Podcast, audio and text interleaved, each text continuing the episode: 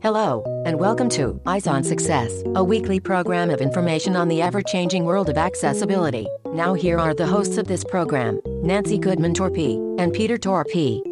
Hello, I'm Nancy. And I'm Pete. Well, as Nancy and I take a little time off to complete our move cross country, we have an encore of show number 1644, for which we just won an award from the IAAIS.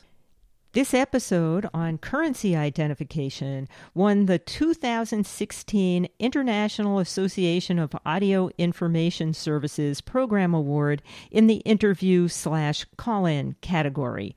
And in this episode, we spoke with Leonard Olijar, director of the Bureau of Engraving and Printing, about current features that make U.S. currency easier for the visually impaired to identify it, as well as plans they have to make it easier still. We'll also discuss their smartphone app and free hardware device that can identify U.S. currency for you. But first, for the tip of the week. This week's tip comes from Leonard Olijar in talking what our primary security feature is, it's the unique touch and feel of currency. If a note doesn't feel right, don't take it. Send it back. That is the first line of defense for us in fighting counterfeiting. Use the nation's uh, currency's tactility to ensure that what they're getting is authentic United States currency. And I think this is a great piece of advice for an audience that's mostly visually impaired. Who is more sensitive to how things feel than the visually impaired? We sighted people tend to get overwhelmed by our visual input, but if you're paying attention to how something feels, then you can actually make decisions based on that.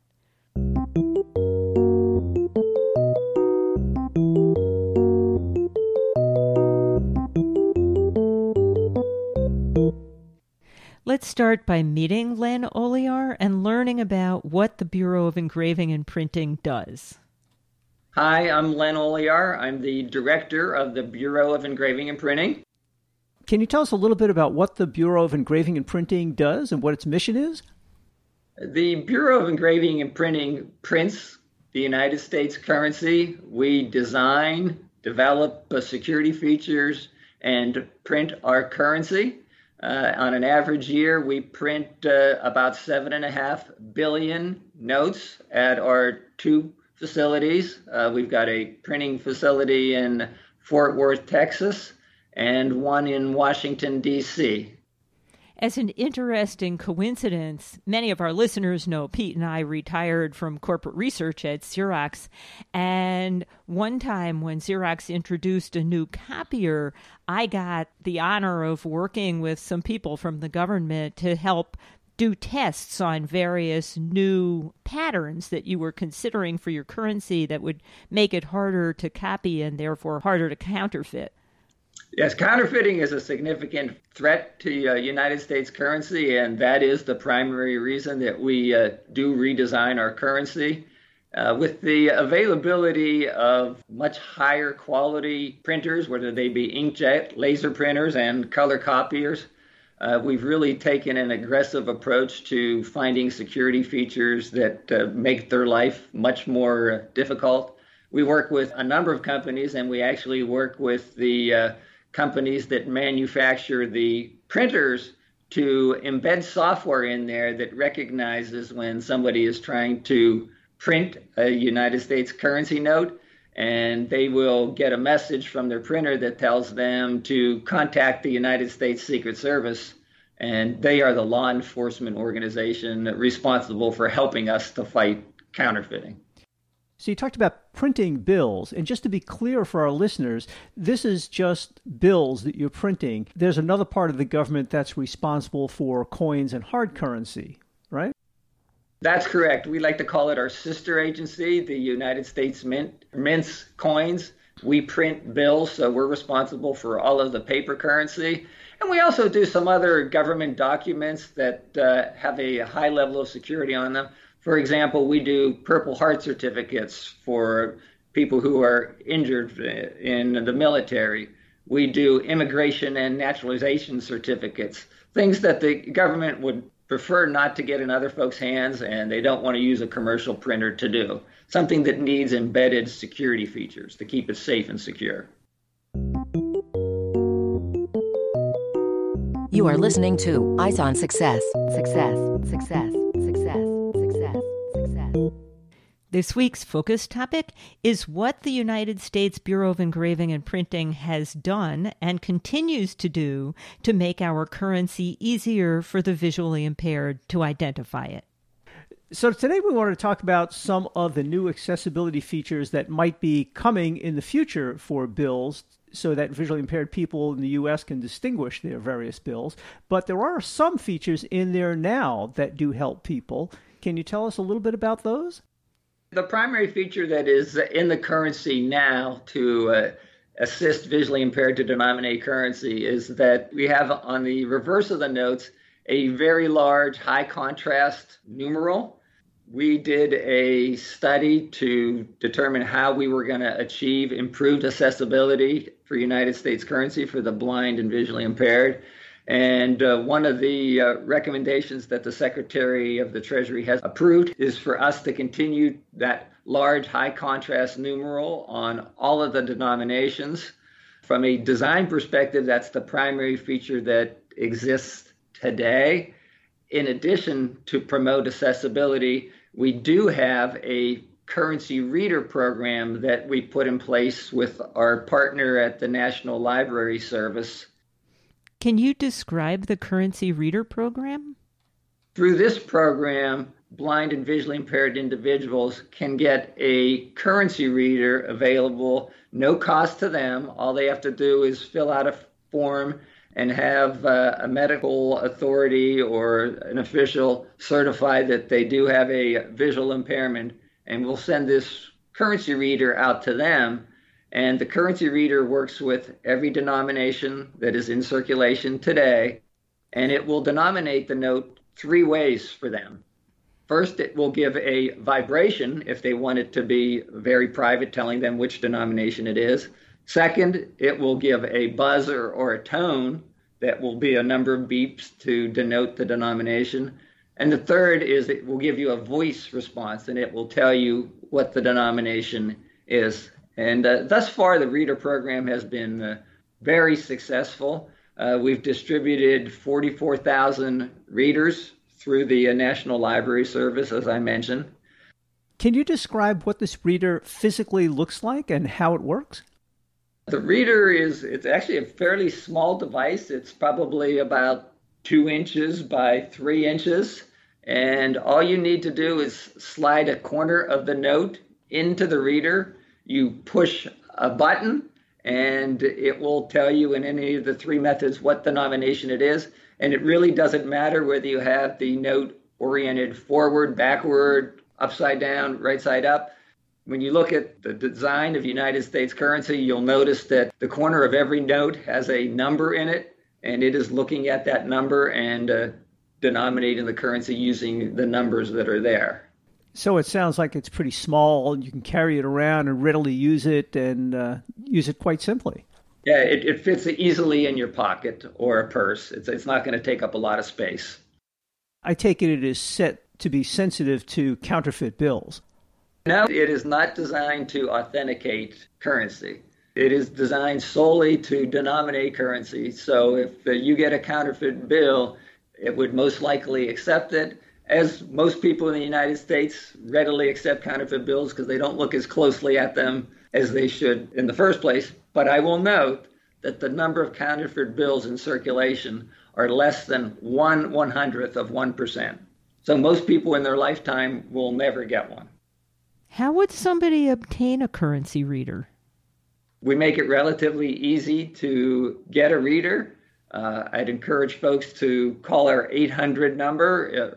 Uh, 844 815 9388 and they could request the forms or they could go onto our website bep.gov and uh, download a form that would have to be mailed to us again with this certification of their uh, impairment and we would send them a reader I assume that the requirements to be eligible for obtaining one of your currency readers are the same as the requirements to be eligible to participate in the National Library Service program?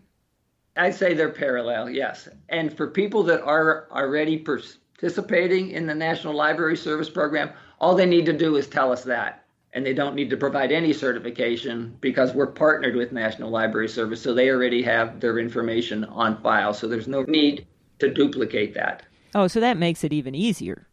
For those that are registered with them, yes. So I understand that people can also obtain a free app for their smartphone to identify money. Can you talk a bit about that, please? When smartphones came out, we developed an app that folks can download for free from the Apple iStore. And you can use your iPhone or iPad to denominate United States currency it will take an image of it and tell you the denomination. And we partnered with Department of Energy to have an Android app as well. So there are a lot of commercial currency identifying apps out there. How would you distinguish yours from those? Ours is free. well, that's always nice. and we, we continue to make ours as easy to use as possible. And if folks out there who have the app have feedback for us how we can uh, make it even better, please let us know. We're constantly seeking uh, feedback to make it as robust as possible. We've made it a little more flexible from a image perspective. You used to have to take a picture. Now you can be moving over it. It's it's it's video activated. Our desire is to make this function as efficiently and effectively as possible. And what is the name of this app? EyeNote E Y E N O T E. And for the Android, it's the ideal currency identifier. So, what other new features will we be seeing in the next generation of bills that are coming out of the uh, Bureau of Engraving and Printing? You'll see some new security features, of course, but from a accessibility perspective, the next note family is going to be the first in the United States to have a tactile feature included on the note. In our study uh, a number of years ago, we looked at the possibility of changing note size and the impact of that to commerce throughout the country was major.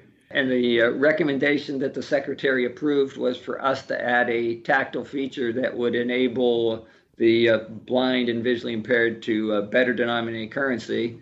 The next three notes up for the redesign are the 10, the 5, and the 20. And we will continue after that to the 50 and 100 as well. And they will include a tactile feature for the blind and visually impaired. However, it's going to take us a while to go through the full suite of redesign. And notes in circulation aren't going to be taken out of circulation as we're introducing new designs. So you're going to have co circulating notes for a significant period of time. The most recent Canadian currency is made out of a plasticky material and it's got raised dots on it. But American currency is a paper that's made largely out of cloth. Can that sustain a raised tactile feature? Or are you changing the material? Nancy, you impress me. You're the first person who is aware that our, our, our paper isn't paper, it's a cloth. It's a unique blend of uh, cotton and linen 70% cotton, 30% linen. And the polymer substrate that Canada uses does not last as long in circulation as our currency, we call it paper, does. The plastic substrate that they use has a more limited range of security features that are available to keep it uh, safe and secure. And our currency is the world's currency, it circulates around the world. So we face counterfeit threats around the world. And we need to make sure that we're getting the most sophisticated, advanced counterfeit deterrent features available. We've looked at the polymer note, and I will go to one of the significant counterfeiting threats that we had a number of years ago, and people may have heard about the, the North Korea counterfeit $100 note, the so called super note. And the way that note was detected was an experienced money handler in the Philippines said it didn't feel right. The polymer note, it's very easy to simulate the fill of polymer. It's slippery. Our notes on paper are printed in an intaglio process with 20,000 pounds of pressure per square inch, and it gives our currency a unique feel, which is a very important security feature, we feel, and helps keep our currency safe and secure. So we, we don't have plans at this point in time to adopt a polymer note.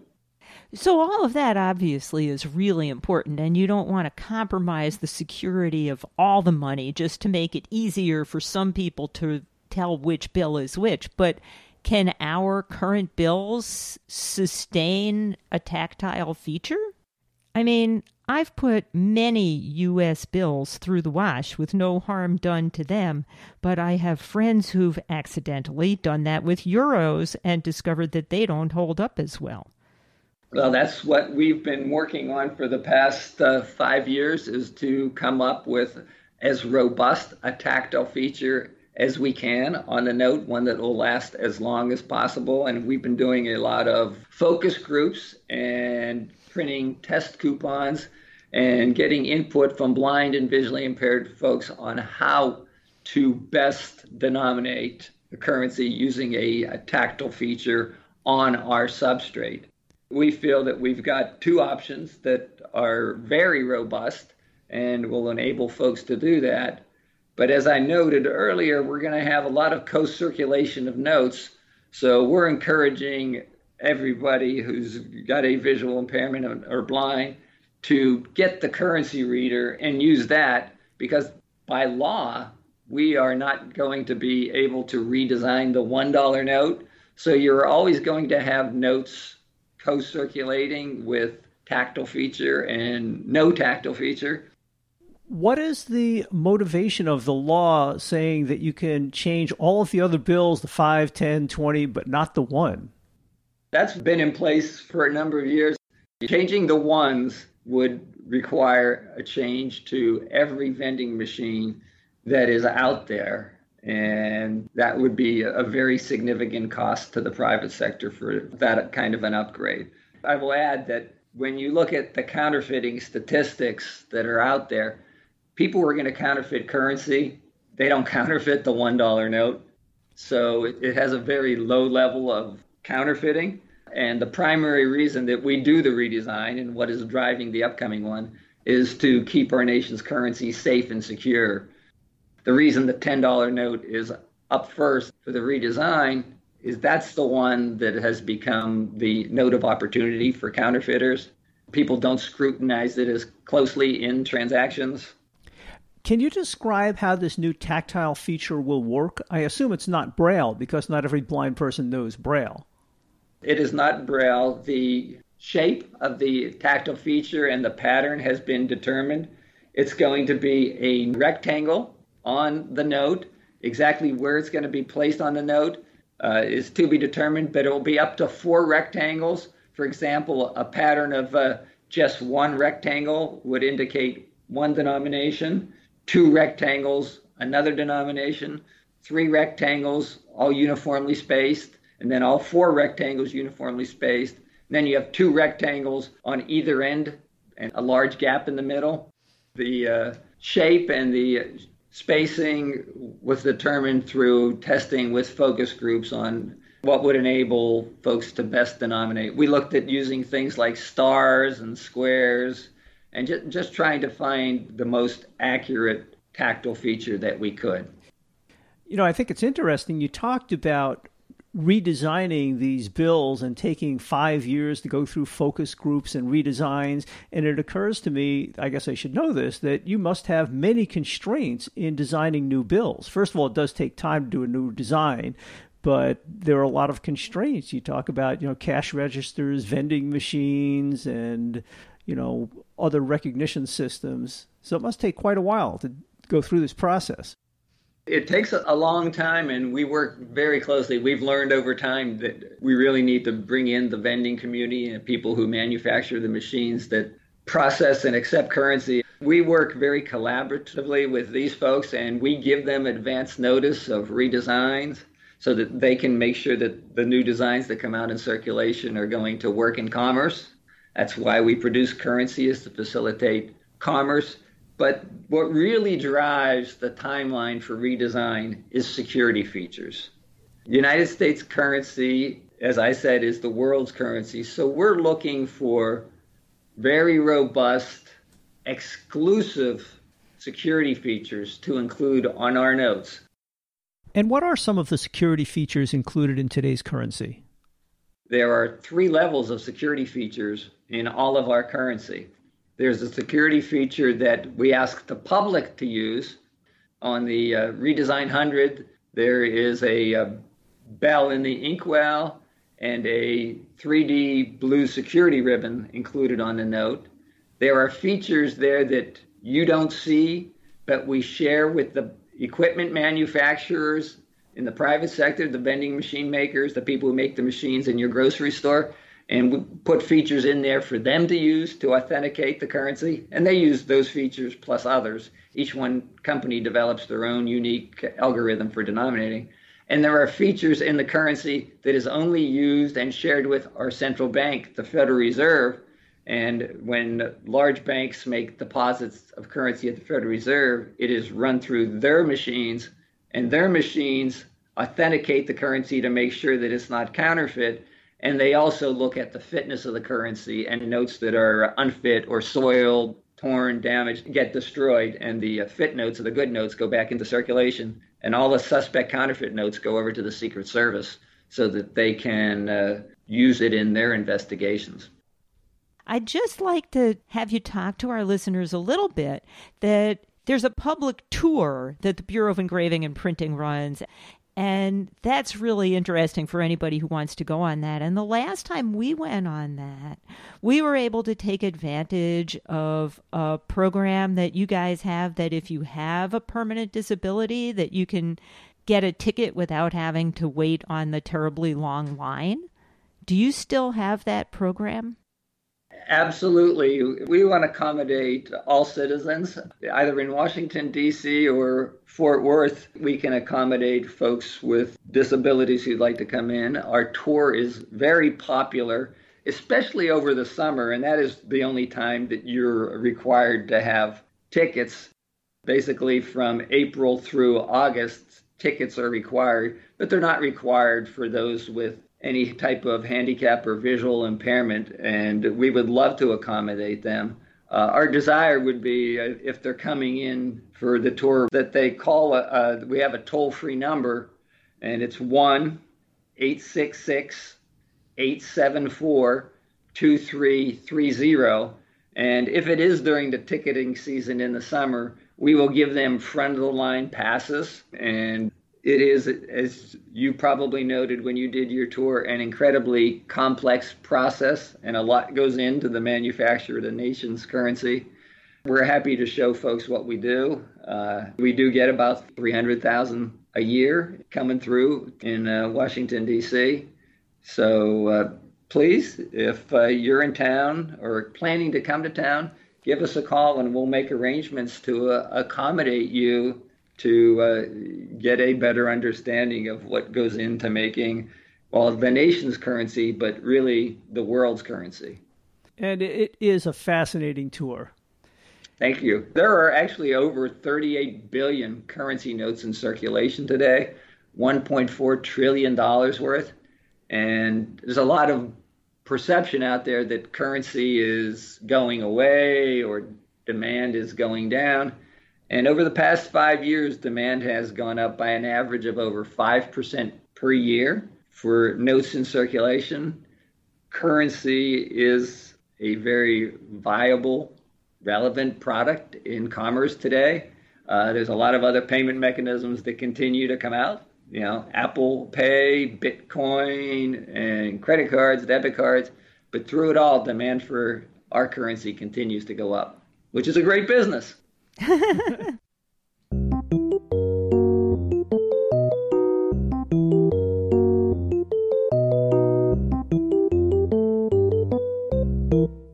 Now, for this week's final item how to get more information about the United States Bureau of Engraving and Printing's efforts to make currency more identifiable, as well as how to get their currency identifying device and or app.